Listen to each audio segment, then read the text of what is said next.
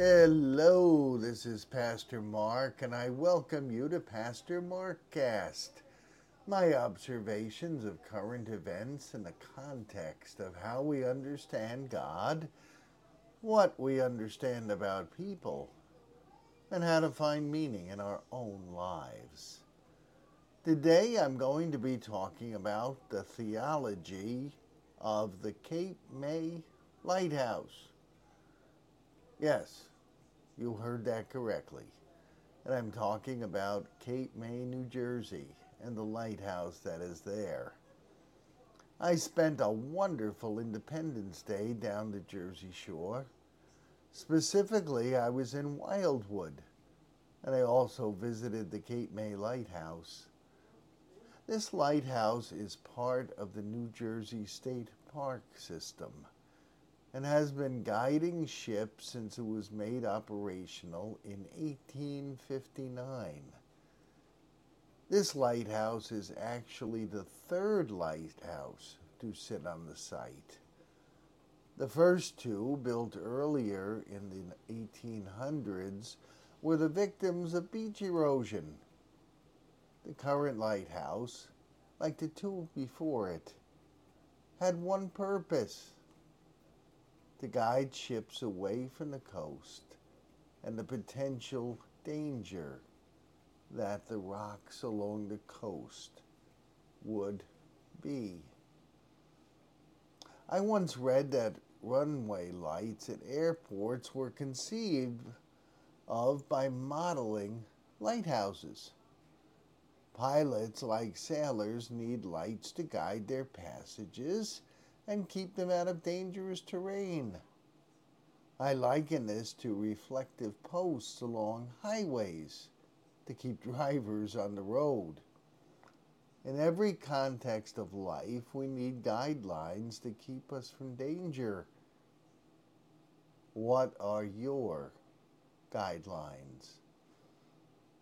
I've been told that people older than myself who have a longer view of history that prior to World War II, our nation frequently used religious faith as the guideline to actions.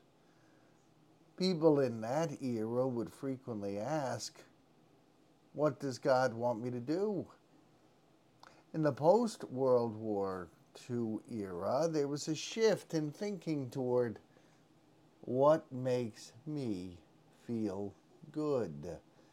Humanism took over divinity as our guideline.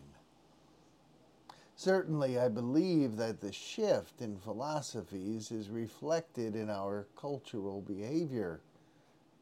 Just compare how politicians who grew up pre World War II presented themselves compared to our current ones do?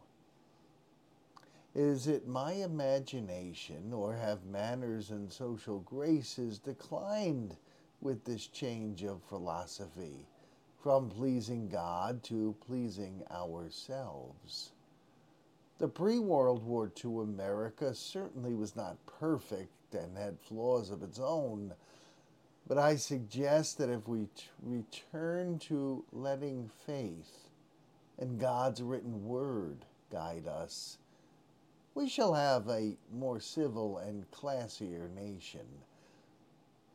If every day we woke up more concerned with what God desired of us than our own desires, how much improved would our behavior be? People who practice faith are now a minority in our nation, but there are many of us who still strive to live faithfully. It is time for us who are faithful to set the badly needed example. Do we act as people who ask, What does God expect from us? before we think, speak, act. Without the faithful lighting the lighthouse, people will follow other lights to guide them.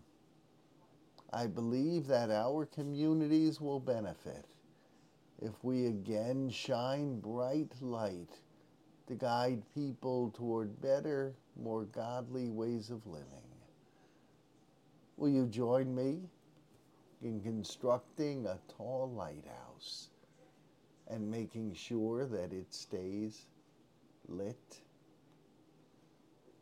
Well, this concludes this edition of Pastor Mark Cast.